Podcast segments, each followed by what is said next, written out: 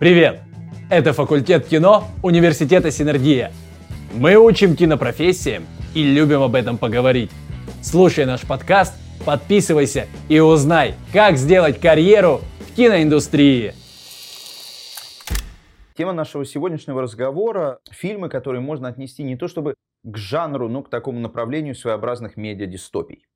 И это сразу требует некоторых уточнений. Но, во-первых, в отличие вот от нашего прошлого разговора, да, когда речь шла о так называемых пост-хоррорах, в данном случае речь точно не идет о неком едином стилистическом явлении, потому что, ну вот если мы, например, сопоставим такие фильмы, как «Матрица» и «Шоу Трумана», собственно, с этих фильмов и берет начало вот это вот условное очень явление медиадистопии, да, то ну, сразу на поверхности обнаружится абсолютное несовпадение, несовпадение стилистическое, несовпадение жанровое и так далее. Да, это совершенно разные фильмы, разные по атмосфере, разные по интонации, разные по жанру и так далее. Но при всем при этом мы сегодня будем говорить о неком тематическом единстве, о некой тематической направленности, которая действительно чрезвычайно актуальна для современного кинематографа, и эта тематика может проявляться в самых разных форматах и в самых разных жанрах. Вот, в частности,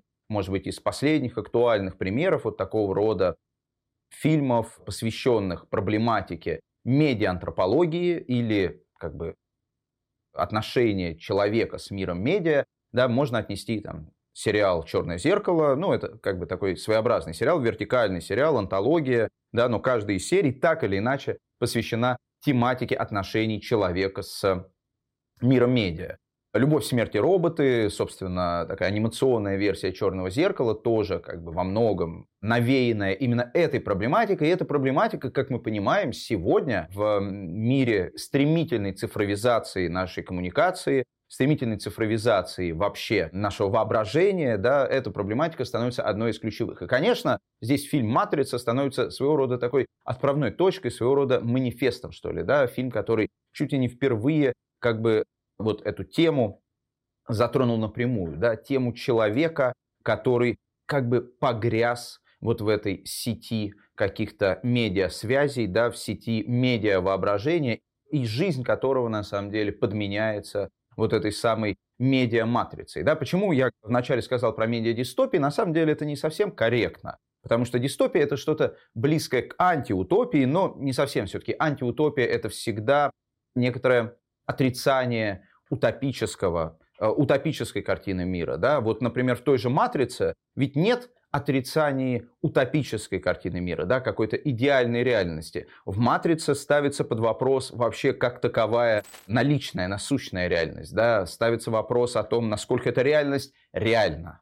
Вот. И эта проблема реальности реального, да, она становится одной из ключевых для современного мира, мира так называемых симулякров, мира как бы все, всеобщей вездесущей подмены материальности виртуальностью или цифрой, да, здесь как бы всегда ставится под вопрос, насколько реальны те или иные явления, которые нас окружают. Да. И это, было, это была одна из главных тем, собственно, постмодернистской философии. И «Матрица» во многом тоже, чем интересен был этот фильм, конечно, для широкого зрителя, для многомиллионной мировой аудитории, да, «Матрица» — это прежде всего, ну, такая, во-первых, новая история Спасителя, да, это новое такое пророчество о современном мире, причем пророчество вполне такого библейского толка. Вот не случайно там главный герой это такой тоже мессия, да, избранный абсолютно спаситель.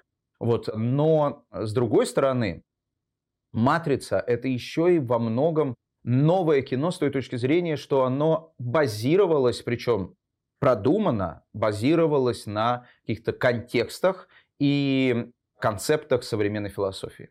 Не случайно там появляется даже книжка Жака Бодрияра, одного из как раз главных теоретиков постмодерна, одного из главных теоретиков новой модели коммуникации. Да, там появляется книжка «Симулякры и симуляции». Вот в одной из сцен она передается на среднем плане. И, собственно говоря, это не случайно, потому что концепция бодрияровских симулякров, симулякры это, собственно, и есть вот эти вот э, некоторые медиа-образы, например, да, которые подменяют нам реальность, подменяют наше собственное воображение. Так вот, на тот момент братья, на сегодняшний день уже сестры Вачовски, да, они как бы уже одним указанием непосредственным на эту книгу, да, как бы намекают на то, что «Матрица» — это не просто некоторая такая экшен, дистопия, а на самом деле «Матрица» — это случай, когда в эту жанровую обертку, очень убедительную, очень эффектную обертку заложено, ну, заложен своего рода философский трактат, на самом деле, на тему вот современного человека, современной системы коммуникации. И самое главное, что «Матрица» еще и предложила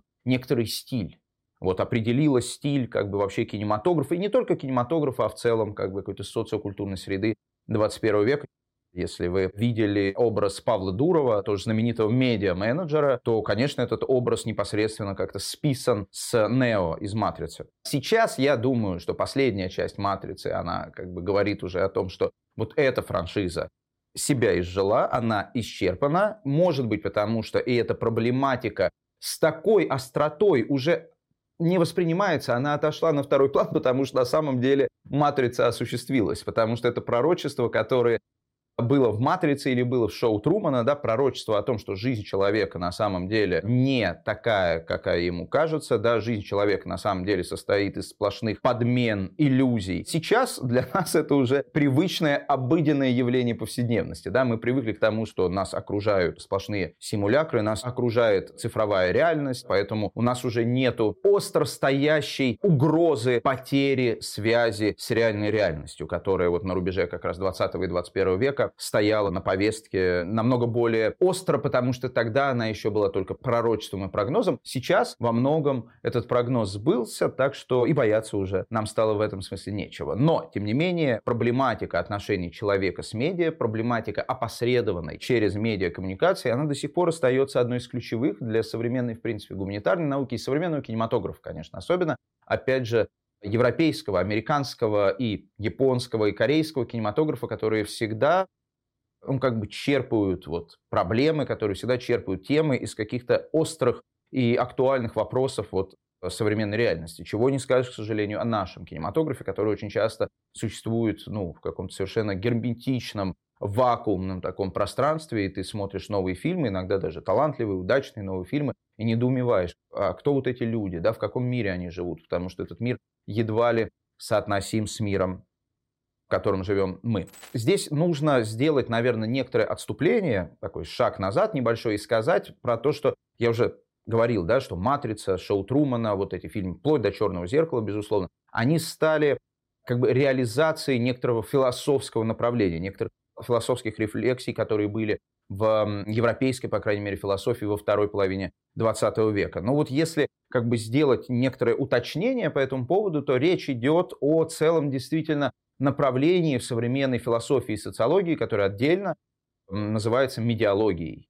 Вот тут можно назвать такие имена, как Режи Дебре, Фридрих Китлер и, конечно же, Маршал Маклюин. Маршал Маклюин – это просто тоже такой пророк медиафилософии своего рода. И вот о нем я не могу тоже не сказать пару слов, потому что Маклюин, ну, во-первых, он теоретизировал на тему современного кинематографа, ну, современного ему кинематографа, он уже довольно давно умер, тем не менее, как бы все его, или многие его размышления, они до сих пор для нас чрезвычайно актуальны. В частности, вот с чего, по большому счету, начинается вообще такая глобальная теория медиа или медиалогия, которая впоследствии как бы привела вот к каким-то экранным размышлениям, экранным вариациям на тему отношений человека и медиа. Она начинается с ключевого такого манифестационного тоже тезиса Маршала Маклюина, который звучит следующим образом.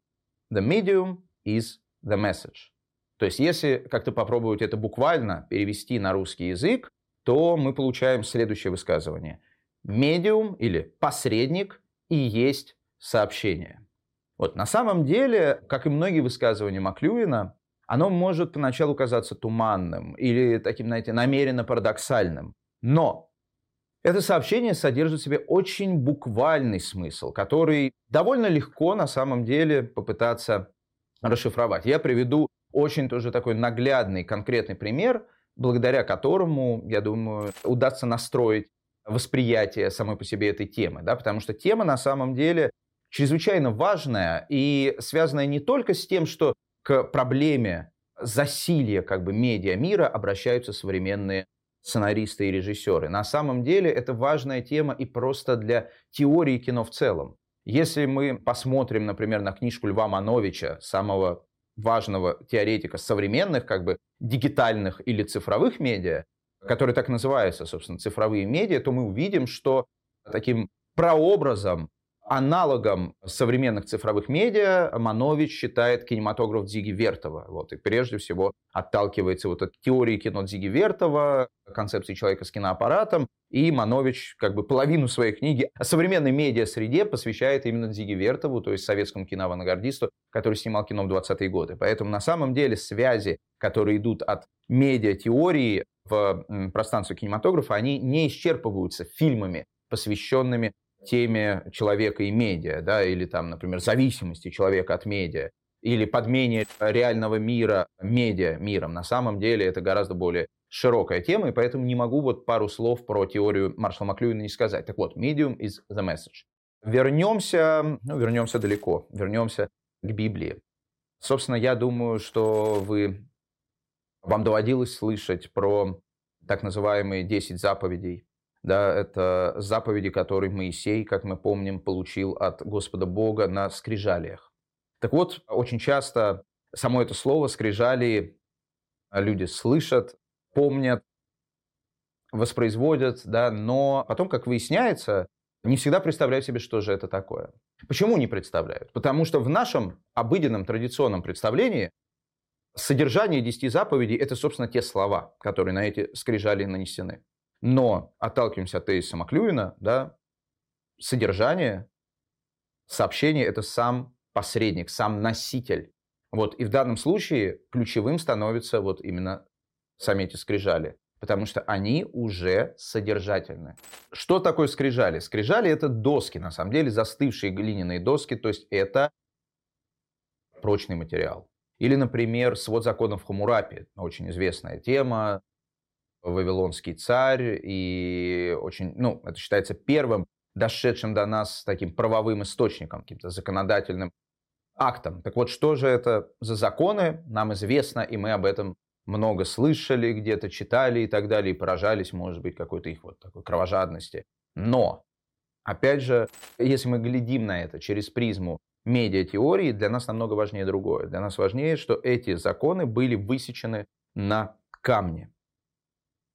То есть вот на самом деле, если сравнить, например, и заповеди библейские, и законы Хамурапи, которые высекались на камне, да, и, например, систему уже современную правовую, когда все законы пишутся на бумаге, да, ну сейчас мы будем потихоньку переходить на цифру, понятно, но вот до сегодняшнего дня законы было принято писать на бумаге, да, вот на самом деле мы можем не читать эти законы, но если мы вооружены оптикой медиатеории, то мы понимаем уже некоторую принципиальную содержательную разницу между тем сводом законов и другим бумажным сводом законов. Прежде всего она состоит в том, что законы, которые как бы высекались, печатались на каменном носителе, они представлялись неизменными. Они претендовали на вечность да, потому что сам этот материал, он очень прочен, он может существовать веками, он как бы независим от течения времени. Да, здесь как бы всегда работает некоторая позиция времени и вечности. Вот, и эти законы апеллировали к вечности. Итак, то, что высечено на камне, претендует на неизменность, претендует на апелляцию к вечности. И, собственно говоря, не случайно как бы, библейские заповеди и сейчас представляются нам вполне актуальными, да, именно из-за того, что с самого начала они претендовали на эту неприходящую актуальность. И наоборот, бумажное законодательство, то, что называется юриспруденцией, да, всегда зависимо от времени, оно всегда как бы настаивает на возможности пересмотра, и поэтому это бумага бумага, как бы, которая, как мы знаем, терпит, бумага, которая может быть сожжена, бумага, которая может быть разорвана, которая может быть заменена, переписана и так далее, и так далее, и так далее. Да, бумага как раз это уже носитель, который говорит о временности. Да, просто сама по себе бумага, которая как бы со временем тлеет, портится и так далее, да, это уже временный носитель, который, собственно говоря, определяет содержание того или иного сообщения. И еще раз скажу, вот то, что мы традиционно считаем сообщением, да, вот это как бы слова или изображения, которые наносятся на поверхность носителя, да, в медиатеории, ну, как бы обнуляются. И мы говорим о том, что сам по себе носитель, он и является сообщением, он и является содержанием. И на самом деле в этом смысле медиатеория близка практике авангардного искусства или авангардного кинематографа. Да, тоже не могу об этом не сказать пару слов, хоть это немножко далековато, может быть, вот от нашей сегодняшней темы, тем не менее, ну, может быть, для, что называется, расширения кругозора и диапазона восприятия, это немаловажно. Вот что такое как бы какие-то авангардные подходы к искусству, авангардные практики, авангардные техники. Вот чаще всего они как раз касаются вот ровно такого как бы обнуления. Обнуления вот этого наносного, как бы поверхностного, конвенционального содержания. Ну, такой эмблематический, как бы архетипический пример авангардного произведения «Черный квадрат» Малевича. Что такое «Черный квадрат»? Если вглядеться в феномен этого явления, этого, опять же, манифеста в мире искусства, да, «Черный квадрат» — это, собственно, вот эта самая картина до картины. Черный квадрат – это когда картина как бы обнуляется до своей собственной идеи. То есть традиционной живописи подразумевается, что вот есть как бы холст, да, но холст – это только какой-то материал, это только какое-то начало, который располагает некоторой пустотой, которая должна быть закрашена, да, которая должна быть заменена как раз вот некоторым правильным с точки зрения там, того или иного стиля, того или иного времени, правильным изображением. Вот Малевич делает жест обнуления. Он делает картину без необходимого изображения, возвращая ей ее сущность, ее такую нулевую степень. Он говорит нам, вот давайте мы просто обнулим сейчас вот ту практику живописи, которая у нас уже наработана, потому что она чревата инерцией, она чревата некоторым автоматизмом, мы уже делаем это без там какого-то энтузиазма, без сознательности и так далее. Давайте вот мы сейчас вернемся к этой пустоте, да, и в этом смысле вот этот черный квадрат – это еще более радикальная пустота, чем сама пустота как бы изначального пустого холста, да, потому что это как бы та пустота, которая не от отсутствия чего-то, а это наличие пустоты. Да, то есть здесь уже что-то есть, но то, что здесь есть, оно пусто, потому что оно подразумевает как бы вот как раз революцию. Революция – это всегда некоторое обнуление. Да? Мы как бы стираем традицию да, для того, чтобы возводить что-то новое, для того, чтобы создавать как бы какую-то совершенно новую, отличную реальность или отличную практику. Вот в этом смысле как бы авангардные техники, они очень близки к медиатеории, потому что они возвращают нас к идее носителя, они э, заставляют нас опять подумать как бы вот о самом феномене, самом феномене картины, самом феномене, я не знаю, музыкального произведения. Тут можно вспомнить рядом с «Черным квадратом» знаменитого экспериментатора Джона Кейджа, музыканта, да, тоже знаменитого минималиста, и его тоже такой радикальный манифест 4.33, что является медиумом в музыке. Да? Медиумом в музыке является звук. Вот, собственно говоря, что делает радикальный авангардист. Он изымает как бы вот этот основной медиум, он изымает это основное выразительное средство из произведения, оставляет, что такое композиция Джона Кейджа 4.33. Это 4 минуты 33 секунды тишины. Сначала люди собираются в зале музыкальном, собирается оркестр, очень долго готовится, настраивается и так далее. И после этого вот вместо музыки который уже все готовы, которые настроились, да, звучит тишина. Но именно звучит. Это опять как бы пустота, которая здесь есть. Пустота не в отсутствии, а в наличии, потому что на самом деле вот из-за этой какой-то духовной подготовки, да, каждый в этот момент, каждый зритель, каждый слушатель может представить себе свою собственную музыку. То же, что делает да, Малевич с живописью, медиум живописи, изображения. Мы изымаем как бы вот такое традиционное изображение людей, пейзажи и так далее. Мы изымаем его для того, чтобы можно было вернуться к самой идее живописи, и чтобы мы могли каждый заново эту идею воспринять и каким-то образом отрефлексировать. Вот То же самое, на самом деле, существует и в кинематографе. Просто кино, конечно, более такое индустриальное, дорогое искусство, и нельзя себе позволить вот таких вот чистых экспериментов, но те же самые картины Зиги Вертова, да, «Человек с киноаппаратом» — это тоже, прежде всего, рефлексия вообще о природе кино как таковой. Вот. И эта преамбула нам важна как раз для того, чтобы понять, что вот эти фильмы, о которых мы, в принципе, можем говорить сегодня, фильмы, которые заняты некоторым анализом современной медиареальности, это как раз фильмы, которые делают вот этот некоторый такой рефлексивный шаг, потому что, собственно, они средствами кинематографа, который тоже имеет самое непосредственное отношение вот к этому медиамиру, вот к этому миру как бы визуальных сущностей, визуальных симулякров и так далее. Да? Вот «Матрица» — это очень наглядный пример, когда, собственно, средствами визуального потока мы пытаемся бороться как раз с миром окружающего нас визуального потока, который на самом деле абсолютно иллюзорен и, ну, скажем так, подтасован.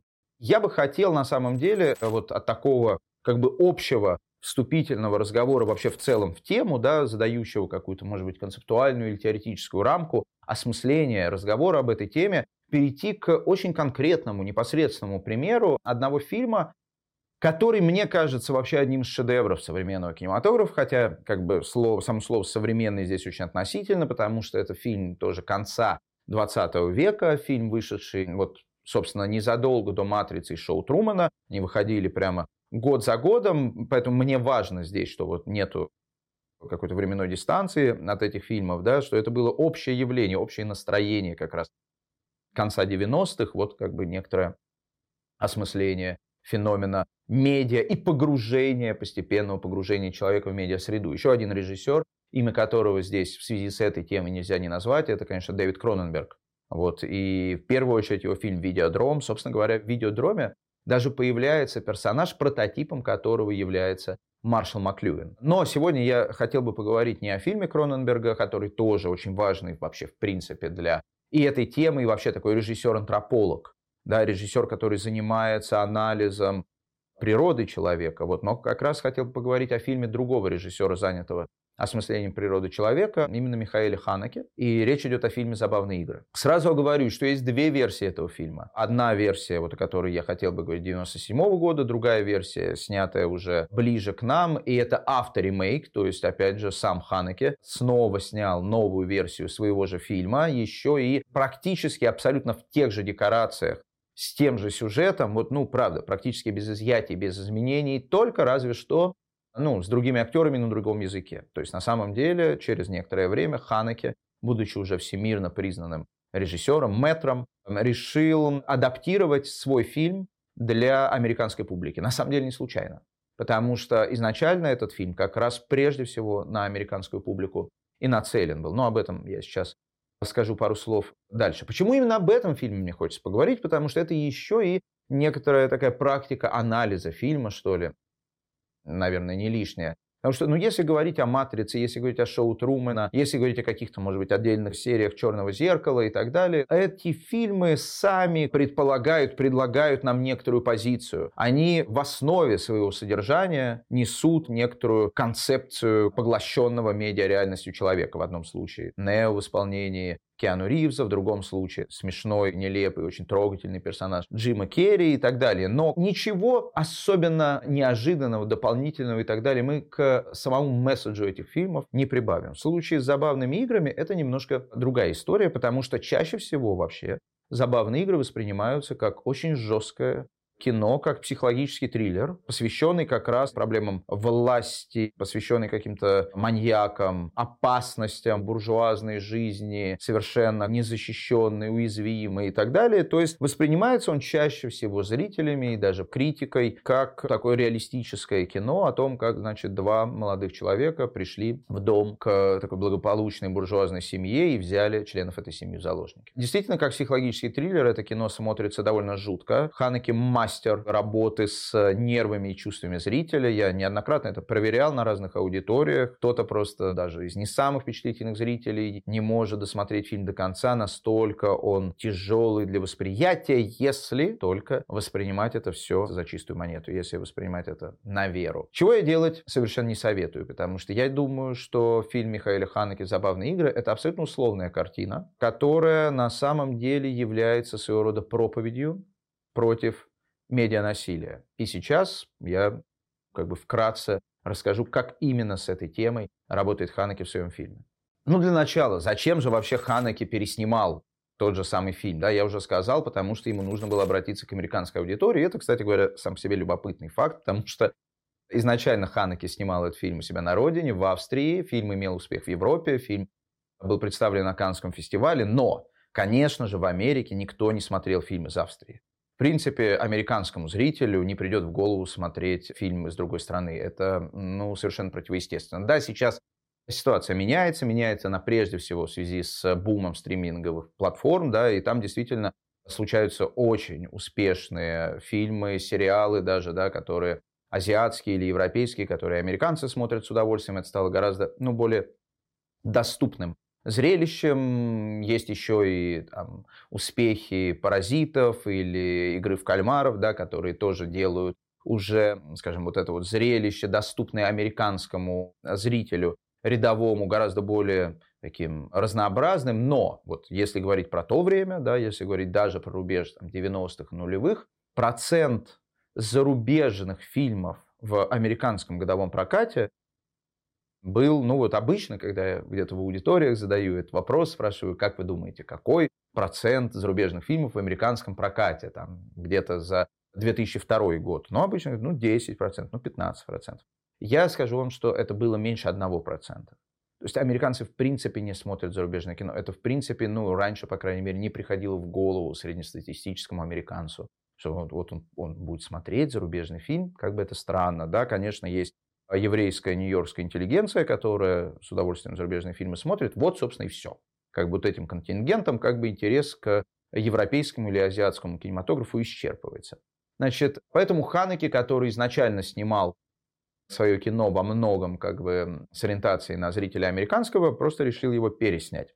Итак, действительно, как бы на уровне вот таком поверхностном, да, на уровне как бы непосредственного содержания мы видим историю о том, как два молодых человека, одетые в белое, приходят в загородный дом очень благополучной семьи, берут эту семью в заложники и дальше убивают членов этой семьи по очереди. Если приглядеться, то во всей этой жуткой такой истории в духе триллера есть и другая составляющая, в частности, что это за персонажи. Главный вопрос вообще, что это за персонажи. Ошибка, я думаю, многих с этим фильмом начинается с того, что ну, опять же, персонажей воспринимают по привычке как обычных, как реальных людей. Да? Дальше начинают думать, что это маньяки или, значит, люди с какими-то там психологическими отклонениями или все-все, что угодно еще. Но самое главное как раз понять, что речь здесь не идет о реальных людях, что речь не идет о реальной ситуации, иначе, ну, достаточно вспомнить, что в этом фильме есть эпизод, когда одного как раз из нападающих, вот этих агрессоров, да, убивают, в этот момент другой хватает пульт и перематывает как бы пленку назад, его друг оживает, и дальше сцена разворачивается заново. То есть на самом деле уже этим Ханекин нам демонстрирует абсолютную условность всего происходящего. Точно так же на это работают взгляды вот этих вот антигероев в камеру, да, они смотрят в камеру и подмигивают зрителю, обращаются к зрителю, как бы приглашая его сыграть вот в эти, собственно, забавные игры и так далее. Да? Почему на самом деле эти герои так себя ведут? Почему на самом деле они так непосредственно обращаются к зрителю, могут отмотать случившееся с помощью пульта и так далее? Потому что у них ну, некоторый особый статус. Вот что это за статус, несложно понять, на самом деле, если обратить внимание на их имена. Как их зовут? На самом деле, вроде бы их настоящие имена Паули Петер. При этом еще они называют друг друга Том и Джерри и Бивис и Батхед. Вот, ну, собственно, что это за имена, где здесь имена настоящие? Опять же, скорее всего, никаких настоящих имен у них нет, потому что настоящее имя – это тоже, ну, некоторый атрибут настоящих людей, да, в данном случае мы имеем дело не с людьми. Почему Том и Джерри? Это понятно на самом деле, потому что что такое Том и Джерри? Это очень популярные телевизионные персонажи, но чему посвящен этот мультфильм? Этот мультфильм посвящен насилию. И, собственно говоря, одна из тем этого фильма – это некоторая банальность медианасилия. Есть такой тоже термин как бы банальность зла, да, который вела Ханна когда зло превращается в нечто, в какие-то повседневные рутинные практики. Вот о том же феномене, который происходит с миром насилия через его медиатизацию, через его постоянное как бы распространение, дистрибуцию в медиа-мире, да, и говорит в своем фильме Ханекен. И надо сказать, что это было особенно как бы актуальное высказывание вот в 1997 году, когда фильм вышел, и когда до этого случились невероятные прорывы Квентина Тарантино, Гая Ричи, Дэнни Бойла и так далее. Да, вот фильмы, где происходит некоторая такая эстетизация насилия, смакование насилия. Да? Фильм «Забавные игры» во многом был неочевидным, замаскированным ответом как раз на эти фильмы. Так вот, Том и Джерри, что это такое? Да? Это тоже такая сага, которая становилась ежедневным любимым зрелищем шоу миллионов и миллионов зрителей по всему миру, который посвящен исключительно насилию. В каждой серии есть какие-то насильственные сцены. Это то насилие, которое воспринимается как нечто обыденное и естественное. Бивис и Батхит. Кто такие Бивис и Батхит? Это, во-первых, персонажи тоже телевизионного мира. Да? Это герои известной телепередачи канала MTV. Но самое главное, что Бивис и Батхит, мало того, что сами персонажи телевизора, они еще и в этой программе тоже постоянно смотрят телевизор. Собственно говоря, это программа, в которой выходили премьеры некоторых новых клипов, и вот эти два раздолбая, Бивис и Батхит, сидели у экрана и смотрели и комментировали эти клипы. Как бы настоящие имена наших героев, Паули Петер. Что такое Паули Петер? Паули Петер – это Петр и Павел. Да, это два как бы, главных апостола. И, собственно говоря, вот то, что эти имена взаимозаменяемы, да, то, что Паули Петер – это то же самое, что Том и Джерри, то же самое, что Бивис и Батхи, да, здесь еще и намекает на то, что, ну, что это за апостолы, да, если их действительно так называет Ханеке. Это апостолы медианасилия. И, собственно говоря, вот это не настоящие люди из плоти и крови. Это как бы воплощенное медианасилие, которое и так по смыслу, как бы по тому месседжу, который пытается передать Ханеке, да, которая и так каждый день заглядывает в ваш дом. Просто вы не обращаете на него никакого внимания. Да? Оно превратилось в рутину, оно превратилось в нечто абсолютно естественное. А здесь как бы оно обрело просто плоть и кровь. И вот в таком виде оно действительно как бы оказывается страшным, но в нем нет никаких патологий, в нем не надо искать никаких искривлений и так далее. Оно просто плоть от плоти, медиареальность, он плоть от плоти наш мир. Там есть замечательные, на самом деле, более даже такие точные, непосредственные указания на вот этот, собственно, смысл. Есть эпизод, очень красноречивый, эпизод одного из убийств. И, кстати говоря, тоже важно, что все убийства в фильме Ханеке происходят за кадром. Почему Ханеке оставляет за кадром все, собственно, сцены насилия? И в этом тоже один из парадоксов этого фильма, потому что этот фильм, где нет ни одной сцены убийства, очень пугает многих зрителей. Когда была премьера на Каннском фестивале, действительно просто четверть зала не смогла досмотреть этот фильм до конца. При всем при этом мы знаем фильмы, ну, которые те же самые уже упомянутые фильмы Тарантино и Гай Ричи, где просто насилие постоянно, да, где нет практически сцены, эпизода, где не было какого-то насильственного акта, и тем не менее они не вызывают никакого дискомфорта как бы у зрителя. Да? Но Ханеке как раз играет здесь со зрителем. Весь фильм Ханеке – это непосредственная коммуникация, разговор со зрителем. Он говорит, вы привыкли к сценам убийства, вы привыкли к сценам насилия, но я вам их не покажу. От меня вы их не дождетесь. Я не хочу заходить на эту территорию, я не хочу заниматься эстетизацией насилия. Вот, и там как раз есть эпизод, когда происходит одно из убийств, но мы в этот момент, как обычно в этом фильме, оказываемся в другом месте, мы оказываемся на кухне с одним из квази-злодеев, который делает в этот момент бутерброды. Из другой комнаты мы слышим звук выстрела, но ему предшествует звук телевизора, который постоянно наращивается. И при этом мы понимаем, что никто не делает телевизор погромче. Мы понимаем, что это усиление звука, которое вносит авторская инстанция. И таким образом, что автор хочет нам сказать? Да, он хочет сделать некоторое, некоторую корреляцию, да, некоторый резонанс между вот самим этим актом убийства и, собственно, телевизионным зрелищем. Да, и дальше, не случайно, когда мы возвращаемся уже в эту комнату после убийства, мы видим крупным планом телевизор, который окровавлен. Следы вот этого убийства остались на телеэкране, опять же, недвусмысленная, может быть, даже немножко лобовая метафора того, что, собственно говоря, вот телевизоры есть источник этого насилия, есть источник этого зла. И, кстати говоря, что я сказал, что звук телевизора наращивается, а что именно там в этот момент идет по телевизору? Там идут так, ну, это сейчас, по-моему, таких передач нет. Раньше, вот, например, в моей юности, опять же, в 90-е такие передачи были у нас и были очень популярны, так называемые гонки на выживание. Вот, когда в очень тяжелых условиях, довольно такие раздолбанные машины, устраивают гонки где-то в грязи, и там постоянно аварии, какие-то взрывы и так далее. Да? То есть вроде бы и нет прямого насилия, по крайней мере, какой-то агрессии человека к человеку, но все равно как бы какой-то насильственный вот этот контекст даже здесь заложен. И самое главное, наверное, демонстрация вот этого антинасильственного манифеста Ханеке и второго, как бы, но главного смысла этого фильма случается дальше, вот как раз после этого эпизода убийства. Первым убили мальчика, сына героев. Там, это семья из трех человек, родители и сын. Вот убили сына. И после этого убийства злодеи уходят.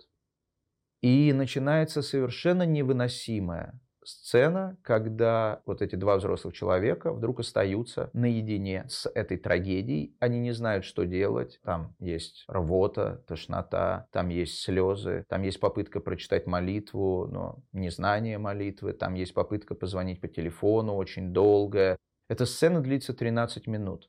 Эту сцену совершенно невыносимо смотреть, потому что там ничего не происходит. Но именно это и хотел показать Ханеке. Вот эти два персонажа, которые являются своего рода такими апостолами медианасилия, да, которые сами являются проекцией вот этой телевизионной реальности, которая несет насилие и зло, они уходят, и после этого шоу заканчивается. Шоу, связанное с убийством, шоу, связанное с насилием, шоу заканчивается, и остается просто какая-то бездна горя, которое невозможно отрефлексировать, высказать и так далее. И Ханеке как бы говорит нам, вот вам нравится смотреть на насилие? Вот что такое насилие. И вот эти 13 минут для меня одни из самых ценных вообще в истории мирового кино, потому что насколько это вообще в кино возможно, вот эти 13 минут это как раз вторжение в как бы материю кино реального. Вот, который действительно вот совершенно невыносимы для зрителя. Как раз сцены психологического напряжения, когда эти злодеи грозятся убить героев, когда герои оказываются вот в этом невыносимо таком ущемленном, уязвимом положении и так далее, они, несмотря на всю их опасность, тревожность и так далее, они все равно зрителя держат, волнуют, адреналин, и так далее. А вот дальше возникает действительно вот эта страшная пауза вторжения реального, которая становится для зрителя невыносима, потому что ничего не происходит, потому что шоу закончилось, потому что кино внутри фильма режиссер поставил кино на паузу и как бы вернул зрителя к реальности. И не случайно потом, когда вот эти самые антигерои, вот эти самые апостолы насилия возвращаются, они говорят, ну что, скучали? И вот это вот, ну что, скучали, обращено не столько к героям, сколько к зрителям которые действительно наверняка скучают, потому что тоже привыкли к шоу, тоже привыкли к насилию. Я в данном случае говорю об этом, не, вот, не подключаясь как бы к пафосу проповеди Ханеке. Да, я сам очень люблю фильмы Тарантино, Гая Ричи и так далее, и так далее. Да, но просто это действительно чрезвычайно важный фильм в контексте самих возможностей рефлексии на тему медиа-антропологии и существования человека в окружении мира медиа в современной реальности, да, но посредством тех же самых законов, тоже посредством кино. И почему Ханеке не говорит напрямую? В чем виртуозность еще этого фильма? В том, что мы живем в эпоху, когда невозможны прямые проповеди. Мы живем в эпоху, когда невозможны просто, знаете, телевизор это зло, или, не знаю, там, смартфоны это зло и так далее. Все это на самом деле, ну, невозможно просто слушать, да, все это выглядит как какое-то жуткое такое архаичное морализаторство. Да? Поэтому Ханаки ни в коем случае не говорит в фильме ни разу и даже как будто бы особенно не намекает на то, что телевизор это зло. Вот, но он делает очень метафорическое, при этом очень емкое и точное высказывание целом о привычке современного человека к медианасилию. И самое главное, о чем в большинстве вот эти самые медиадистопии или фильмы, которые рефлексируют на тему влияния мира медиа на человека, да, некоторой атрофии, да, вот этом самом автоматизме, да, которому способствует вот эта вот медиатизация современного человека. Напоследок не могу не сказать, что фильм Ханеке буквально повлиял на один из фильмов, о которых мы говорили в прошлый раз. Вот фильм «Мы» Джордана Пила, он просто во многом, по крайней мере, ну, на уровне фабулы, на уровне основной коллизии, он просто как бы скопирован, он явно вдохновлен фильмом Ханеке, так что рекомендую смотреть эти фильмы буквально один за другим.